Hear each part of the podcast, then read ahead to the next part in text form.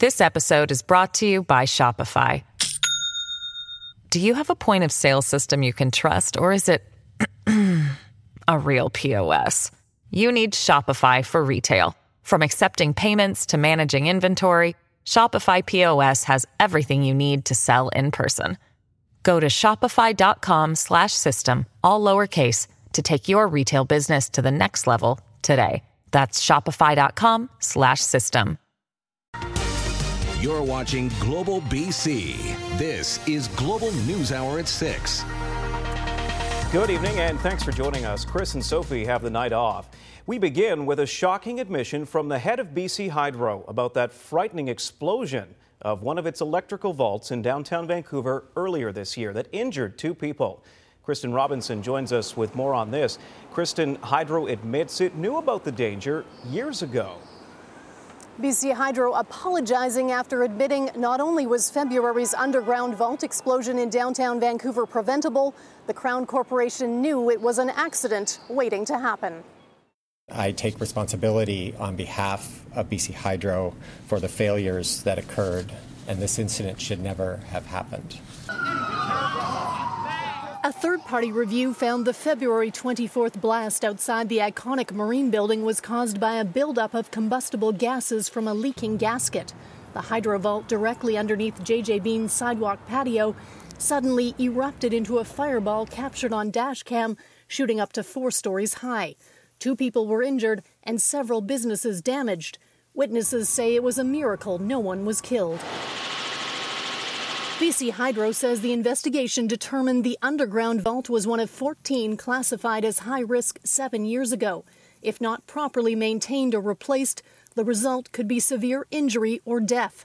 Equipment was replaced in 13 of the vaults, but not Burrard Street. This vault was identified as being a risk of blowing up as far back as 2016, yet nothing was done until it exploded in February. Is that correct? Yes, the vault was um, identified as a risk, um, and it was um, that information was provided to management. It was not escalated within the organization.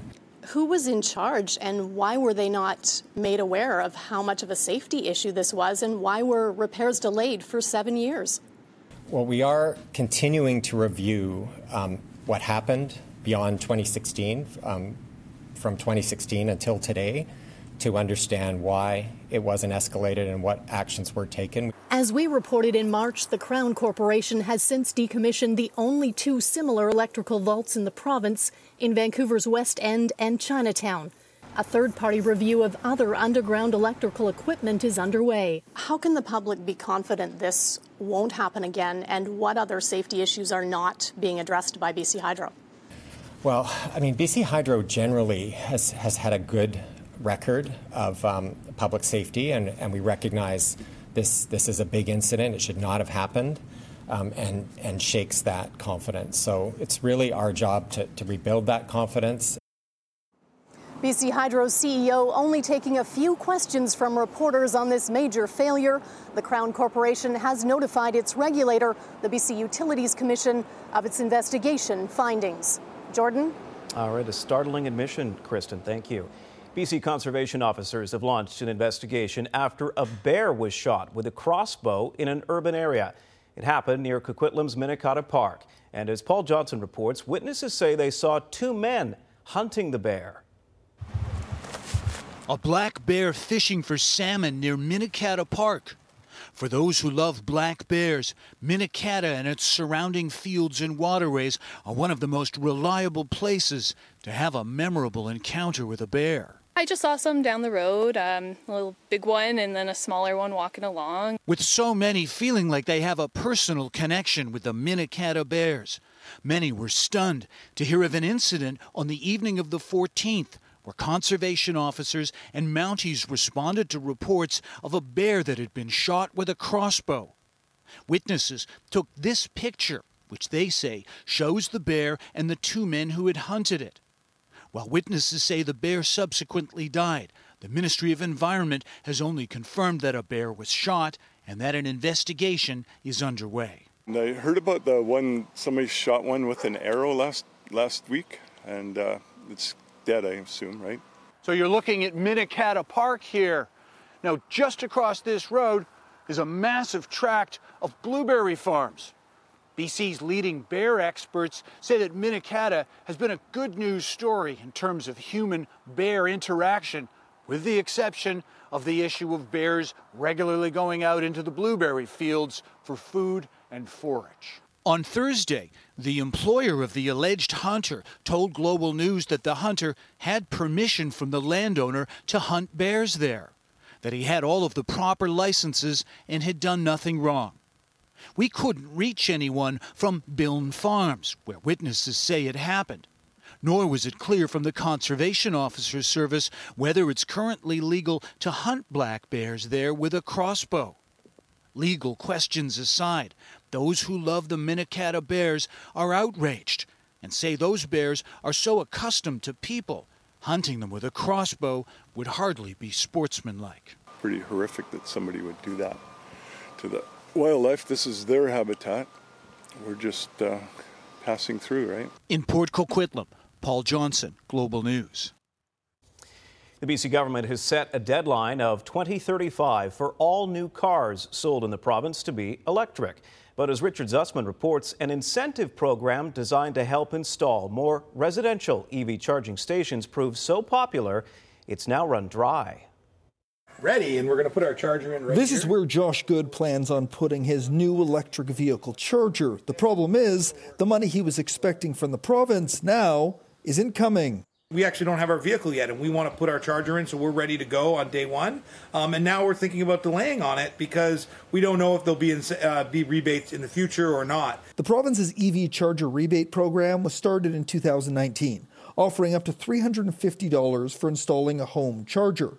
It was topped up in 2022, but is now run out. Having that additional money coming in and having that incentive uh, adds a sense of urgency for for homeowners to say, "Hey, let's get it, let's get advantage, let's take advantage of this." The province says the program was more popular than expected, and it's unclear when more money may be added. Those are conversations we have to have through our, our budgeting processes uh, through the province, and um, I hope that we'll be able to continue to support people. The province's program for those personal charging devices at home, that's drained.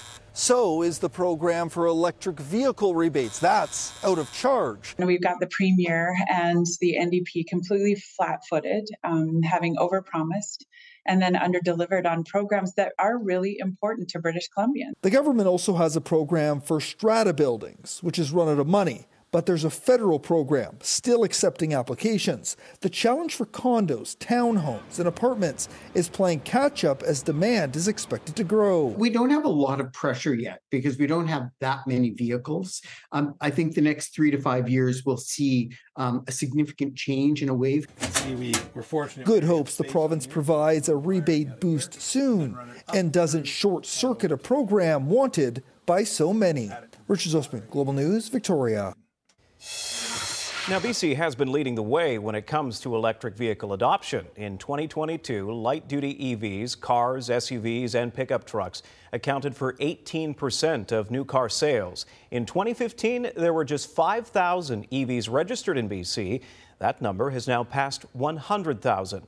Based on current gas prices, drivers who switch to an EV will save about $2,500 a year on fuel. Keith Baldry joins us with more on this. Keith, the Premier was asked today about BC's Power Production Challenge. Mm-hmm. What did he have to say? Yeah, you know, with all these EVs envisioned in the future in a relatively short time, that begs the question: Where is all this power going to come from? Where is all this uh, electricity going to be originating from? And also, how do we move electricity around the province? Right now, it takes BC Hydro eight to ten years to build a transmission line. Today, the premier says that has to be accelerated. That's unacceptable.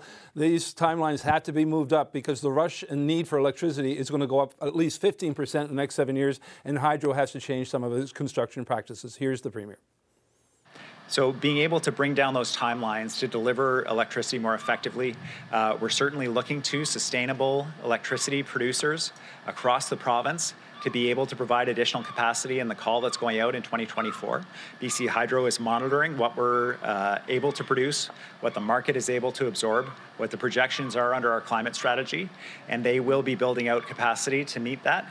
And we're going to help them by putting the mechanisms in place to be able to deliver that for British Columbians to really grow our economy and leverage our advantages in this new and low carbon environment. So you just heard the Premier there talk about a power call from BC Hydro next year. That's the first one in 15 years. Again, reflects the need for more electricity. And this, this new power is going to be coming from 100% renewable, not fossil fuels, which means we're going to see a lot of wind farms and solar panel farms uh, in the near future right across the province. All right, thanks for this, Keith. Now to another type of challenge. More and more first time home buyers in Canada are relying on help from parents and grandparents to come up with a down payment and help for their mortgage payments. That's according to a new study by Royal LePage. As Aaron MacArthur reports, realtors are seeing a lot of changes when it comes to first time buyers during tighter economic conditions. It doesn't seem to stop. The prices keep going up, and for many, homes simply get further out of reach. A new survey by Royal LePage has put some of that calculus into focus especially for first time homebuyers. Really, across Canada, first time buyers are struggling. Almost three quarters of first time homebuyers are worried that their down payment won't be enough. And as a result, most end up expanding their search to areas where homes are cheaper. And even then, it's not enough. We just had a client that started off in Burnaby, then we looked at New West, into Coquitlam. We finally ended up in Port Coquitlam last week. 10 offers. We had to go way over the asking price to even have a shot at it. 41% of first time buyers across BC need help with their down payment. 19% get help with monthly payments. And for more than half of first time buyers, the financial help comes as a gift. As the rates go up, the uh, mortgage amount that they qualify for is getting less and less. So, bank of mom and dad are, are digging deep into their home equities to come up with that difference. Higher interest rates are also contributing to affordability questions, but have had almost no impact on market supply or on price points. The housing market pricing out all but the richest first time buyers and their parents. Aaron MacArthur, Global News. BC Ferries has announced its summer schedule, and it's mixed news for travelers. Our Janet Brown is in Tsawwassen with the details. Janet, what do people need to know? The BC Ferries summer season is about to get underway, and the Ferry Corporation is saying there will be more sailings and more staff.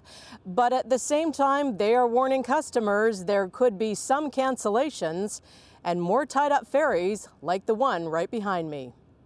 Yeah, I've always found interruptions on the ferry service, so I'm just used to it. I'm prepared for it. Victoria bound drivers and passengers, please return to your vehicles immediately for boarding. BC Ferries says the problem is the same as the last few years staffing, and it's not going to be solved soon. It's a challenge we're not going to get out of right away. It's going to take time. But he says they're making progress, hiring 1,200 people over the last year. We have changed the way we hire people. So we are guaranteeing hours for those temporary folks that we hire to run our peak summer season. That's a good thing. We've invested more in training so we can get people certified. The Ferry Workers Union says what employees are paid is one of the problems when it comes to hiring and retention. And of course, uh, compensation is always uh, front of mind, especially as we watch uh, inflation increase at a rate that's uh, faster than our collective agreement has uh, adjusted for. For ferry users, facing a summer of possible disruptions is not welcome news, but they're taking it in stride. I think the ferries are wonderful, but uh, I think they're unpredictable. It's it's just it's the way life goes. Can't get too frustrated about it. I miss the uh, the dinner the dinner time special, the prime rib and the salmon. Bring it back, please. So, the advice for ferry travelers this summer is to get as much information before leaving home or leaving for the ferry terminal. Try to make a reservation if you can. And finally, pack your patience because you may need it. Janet Brown, Global News. Thanks, Janet. A debris field is found with no survivors. Approximately 1,600 feet uh, from uh, the uh, wreck of the Titanic. All five passengers aboard the Titan submersible are believed to be dead, while all signs point to a catastrophic implosion. Next on the News Hour. Widespread losses in BC's wine industry, the devastating toll on grapes caused by the December cold snap. Coming up. Also, he got up on the wall and got the fire axe, and he aimed it at me. From Muhammad Ali time. to Elvis, the newspaper photographer who spent decades capturing BC's memorable moments. That's later.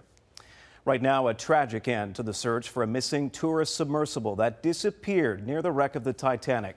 All five people on board are believed to be dead, killed in a catastrophic implosion of the vessel. Global's Mike Armstrong has more on how the discovery was made and what we know about the final moments of the sub. The Coast Guard says it found a first debris field 500 meters off the bow of the Titanic. In it, there were five different major pieces, including the nose cone. They then found another smaller debris field. In that one, they found the aft end bell. Basically, both ends of the Titan have been found. The debris is consistent with the catastrophic loss of the pressure chamber. Upon this determination, we immediately notified the families. Now, the Coast Guard was asked if there's any way to tell if the implosion would have been above the Titanic or possibly from a collision with the wreck. It says the location is fairly far away and in an area with no Titanic debris.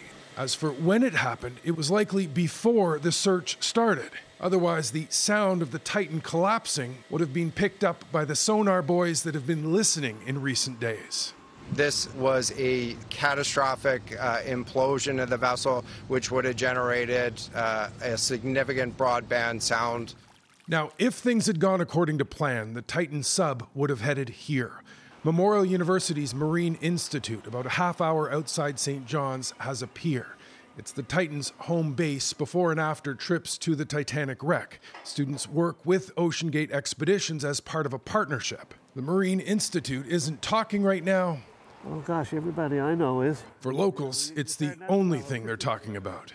Anything happening on the ocean is very important to everybody here. Uh, it's lifeblood for most Newfoundlanders and Labradorians. The company that ran the tours issued a statement after the announcement the men were lost. It says, quote, these men were true explorers who shared a distinct spirit of adventure and a deep passion for exploring and protecting the world's oceans. Our hearts are with these five souls and every member of their families during this tragic time. We grieve the loss of life and joy they brought to everyone they knew. The daughter of the French maritime expert killed on the Titan says if her father's final resting place is with the Titanic, he died doing what he loved and is now with the ship he spent much of his life studying. She says it's reassuring that he's there and that where he is, he's happy. Lui, il est, il est heureux là où il est. Et ça, c'est rassurant. This episode is brought to you by Shopify.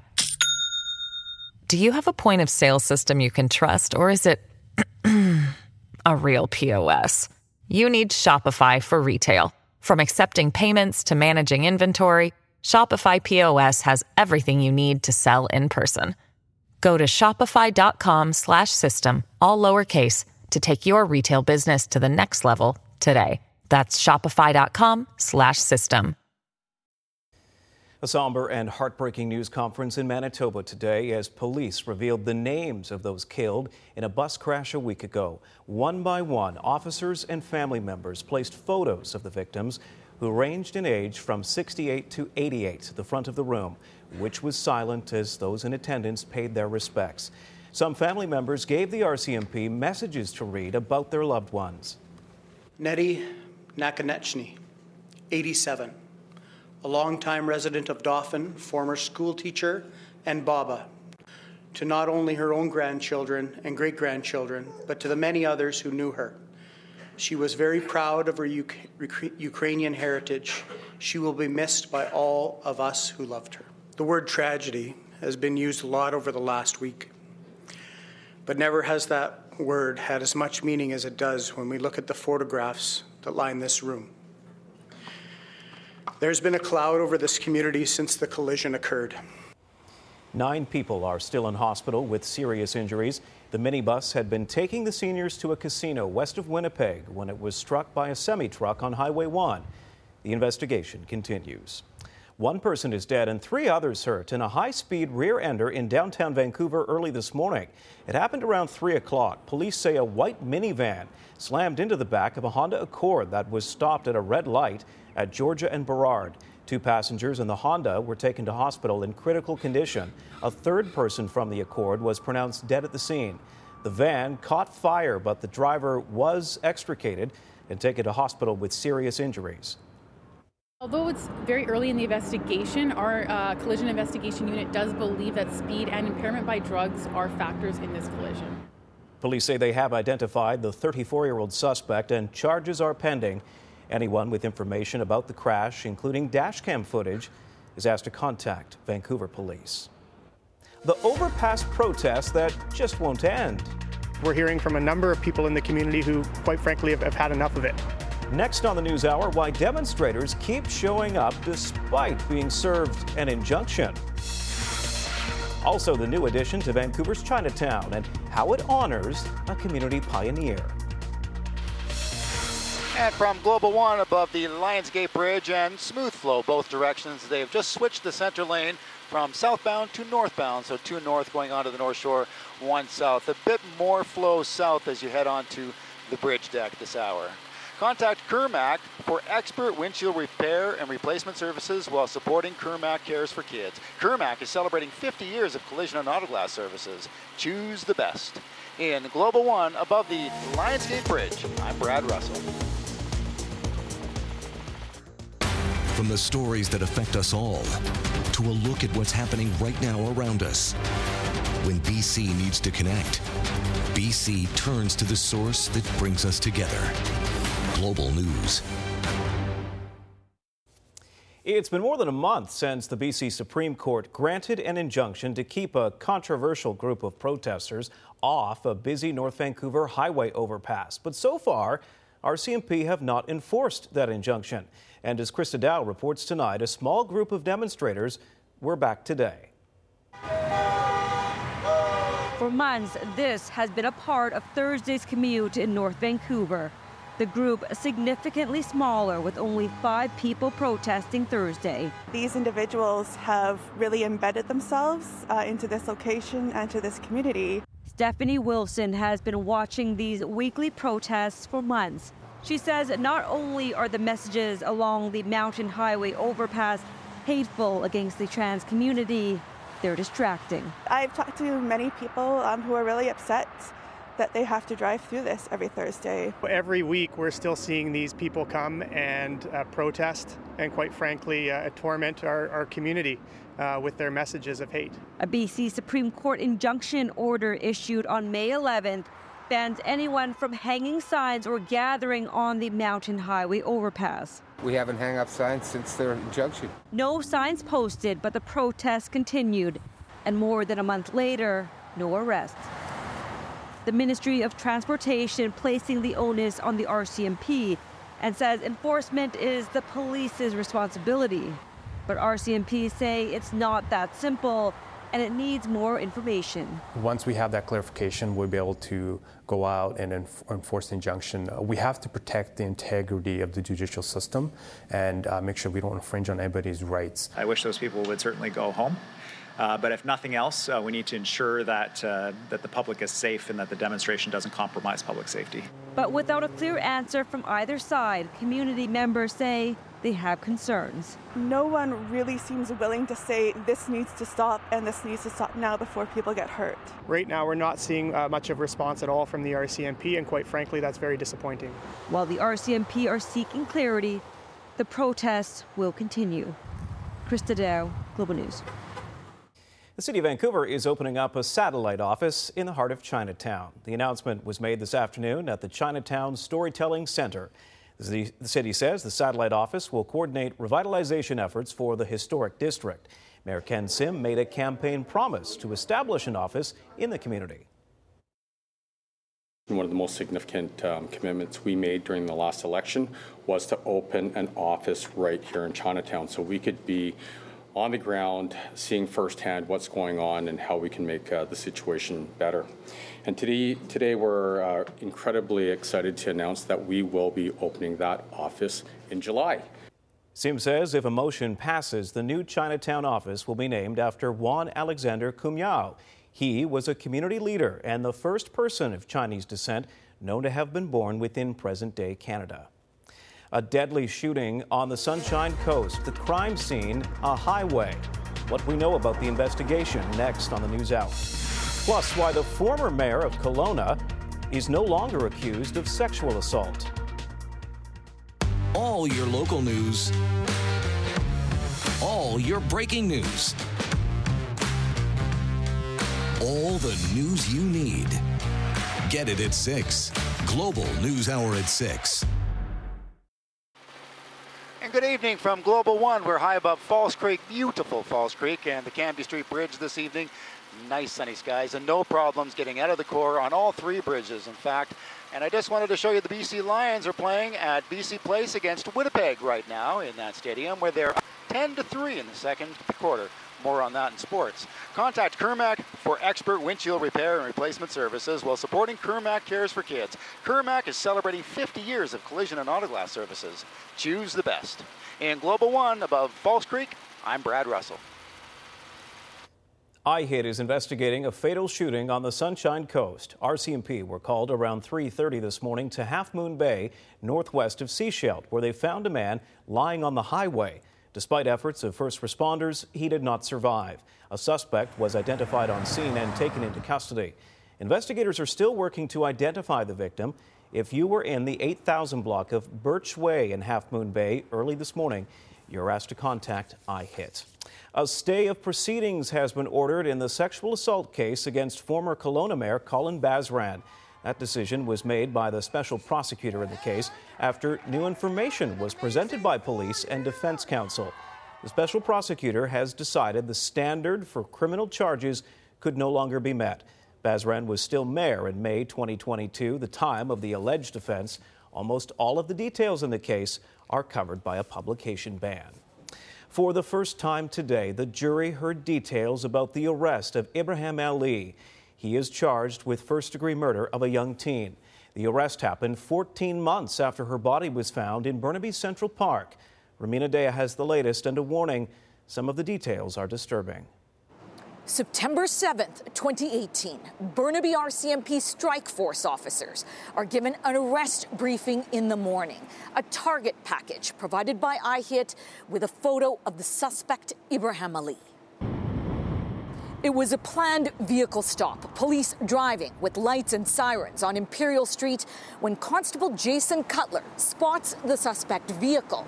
The Dodge Caravan forced to a stop. Four people inside, including Ali. Cutler told the court he walked up to the van and, in a stern voice, told the suspect to keep his hands where he could see them. I walked back up to the passenger window and notified Mr. Ali, told him he was under arrest for murder and to step out of the vehicle and show me his hands. Cutler told the jury Ali was cooperative, no struggle. The officer said he read Ali his rights in English. Asked if he understood, Ali replied, no English. Ali was handcuffed and taken to the Burnaby detachment. Two other witnesses, an officer and building manager, also testified in relation to a video timeline of the teen's last movements the day she disappeared. The girl last seen leaving her apartment building July 18th, 2017 at 6:02 p.m. She lived across the street from Burnaby Central Park, where her partially nude body was found the next day.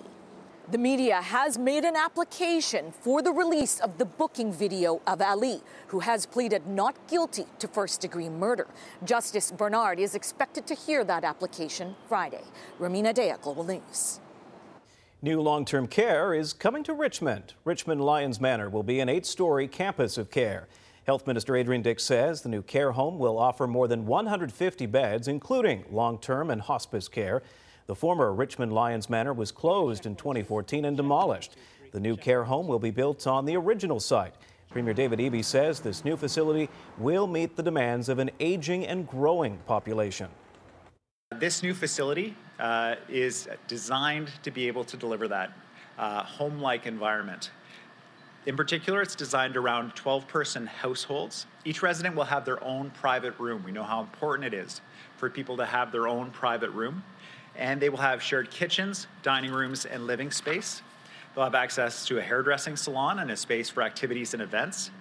And uh, that 37 space childcare facility, uh, that uh, combination of uh, seniors and uh, the newest BC residents. Construction begins in 2025 and is expected to be finished by 2028. It is being called a disaster in the Okanagan. About half of the crop for this year's uh, BC wine vintage uh, is gone. Next on the News Hour, the devastation caused by the December cold snap and the help wine growers want from government. Also ahead, SFU's NCAA hockey dreams, what it would mean for local kids, and what it will take to make it happen.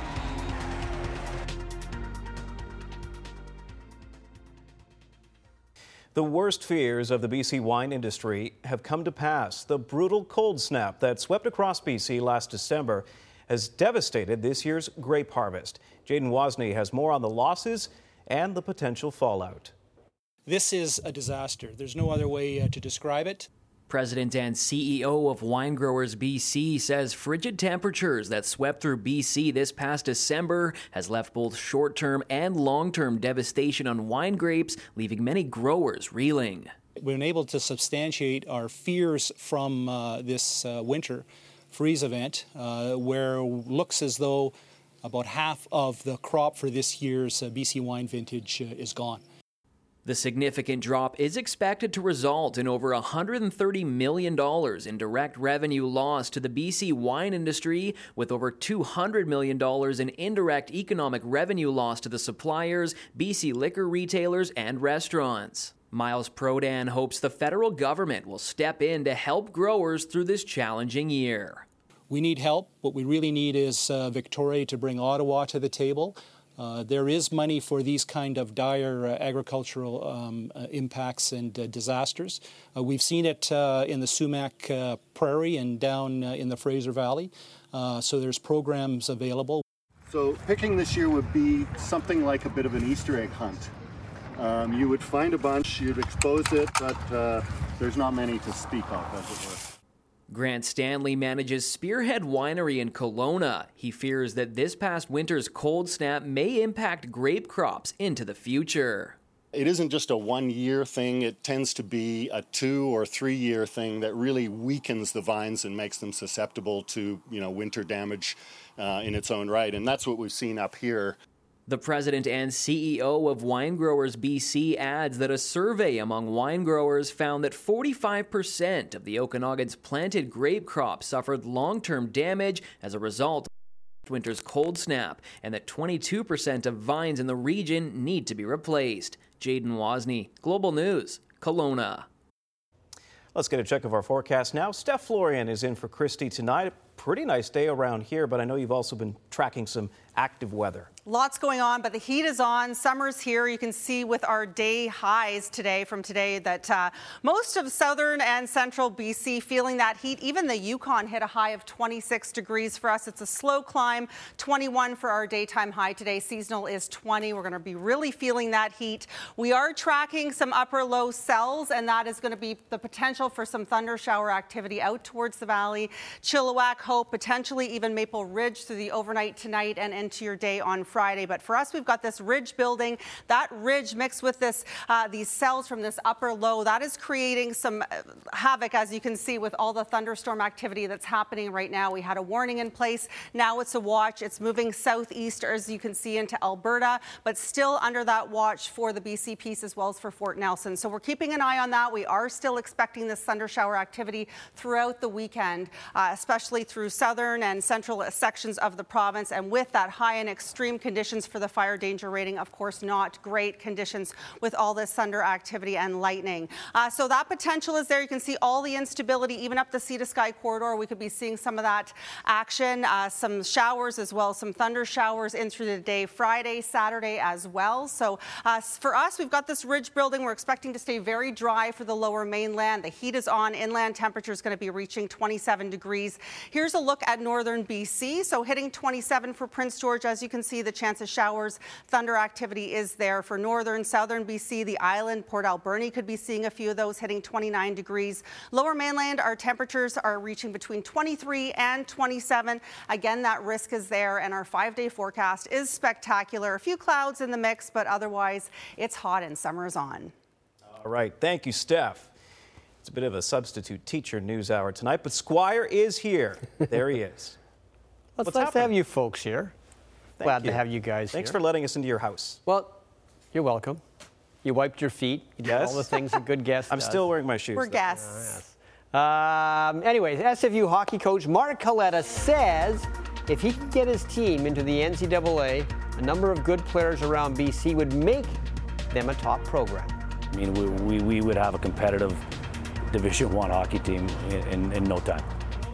It's been a dream for a while, but it seems to be getting closer to reality. All right, thank you, Squire. Also coming up. And he'd do anything for me for a picture. You've probably seen his work. Now meet the man behind some of BC's most memorable photos.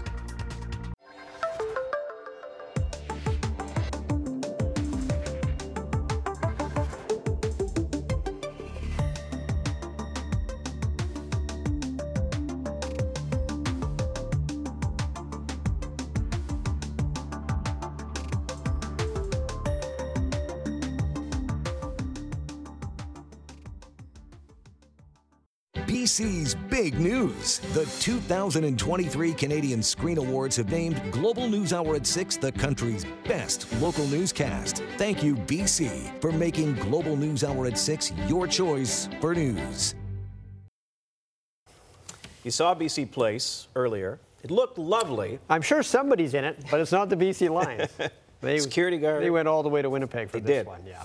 And that's what we'll start with tonight. The uh, BC Lions against the Winnipeg Blue Bombers. Rick Campbell just saw his team at BC Place get its first shutout win since 1977, but that was against Edmonton, one of the worst teams in the CFL. Now the Lions defense gets to test itself against one of the best, the Winnipeg Blue Bombers, who are averaging just over 43 points a game in their first two outings this year.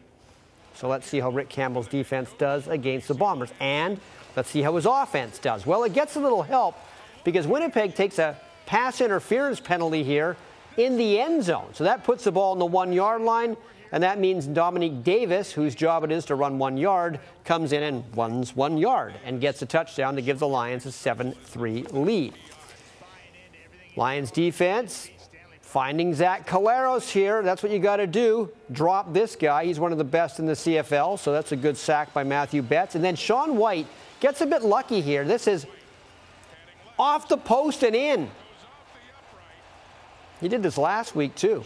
Lions late in the second quarter are leading Winnipeg 10 to 6.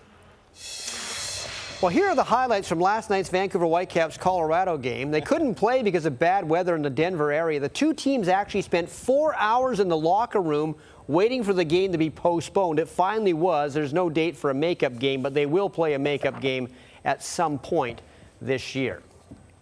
Now, SFU still doesn't know if it'll have a football team next year, but if they do, they won't be in NCAA Division II like they used to be. However, one day they might be able to get their hockey team into NCAA Division One.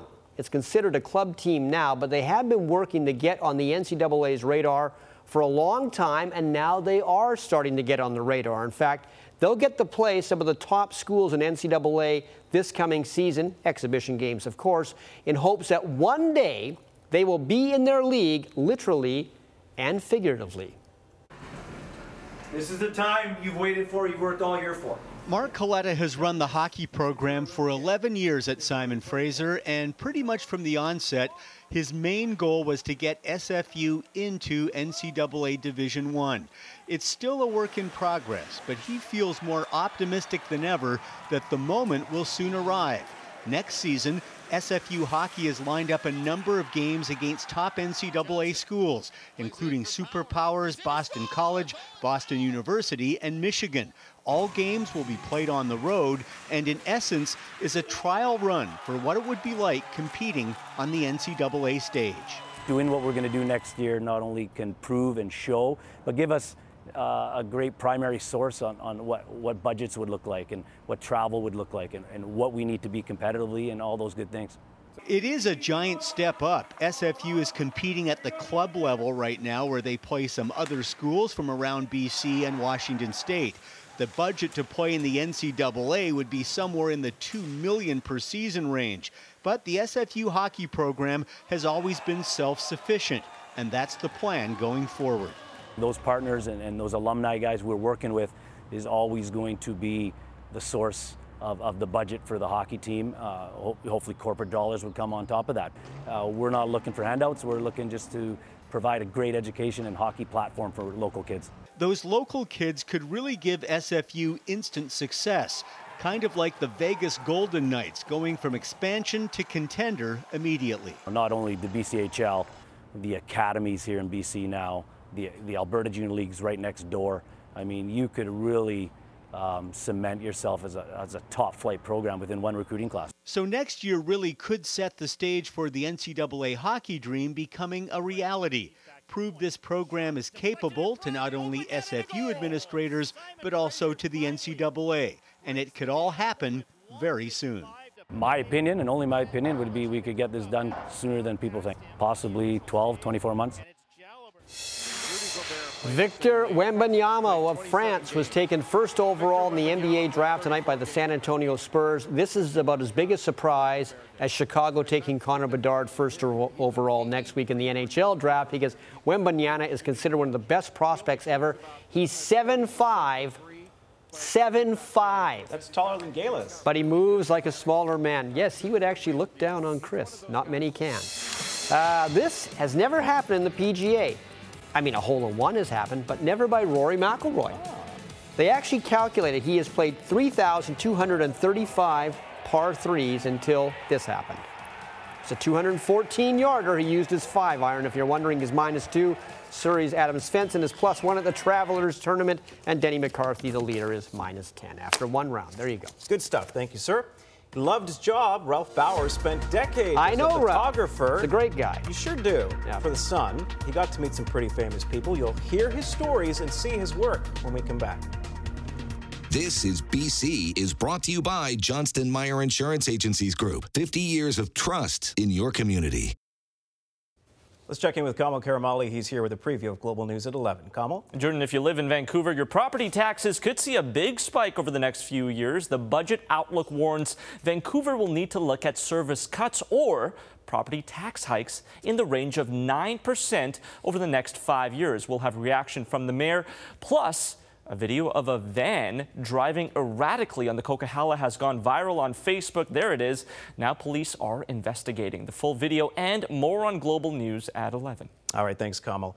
As a newspaper photographer, Ralph Bower has captured an entire generation of our province. He has taken some legendary photographs of both sports figures and news events.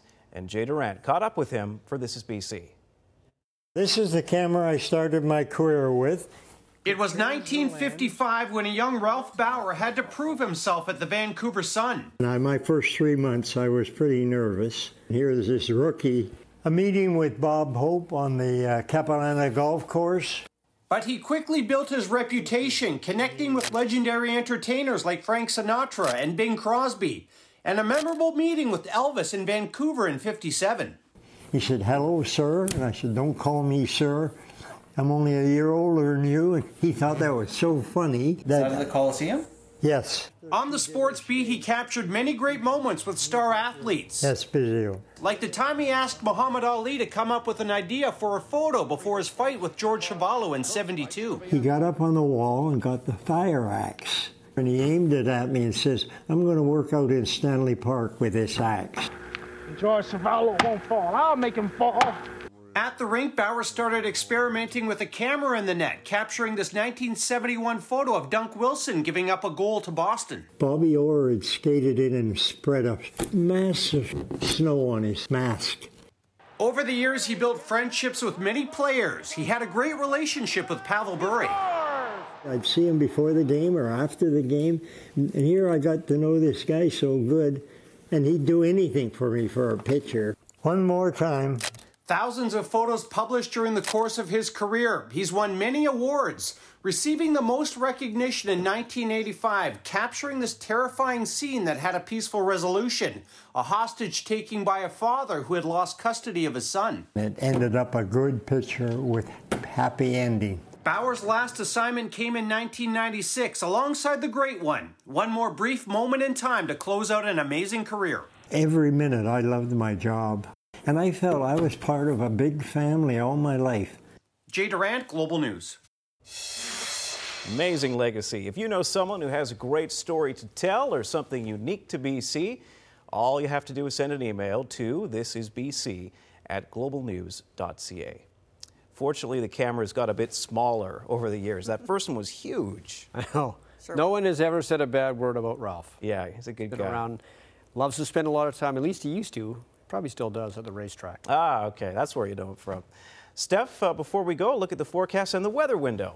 Heat and humidity is on. We're going to be seeing beautiful conditions, the potential for some thunder activity out towards the valley and up the sea to sky. But look at this beautiful photo. It is cloud formation with a rainbow. This is in her backyard at her mother's celebration of life in Campbell River. Absolutely a huge fan of cloud formation. So thanks, Carol, for that one.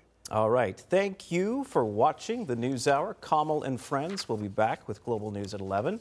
Have a great night. Chris is back tomorrow. Sophie's back next week.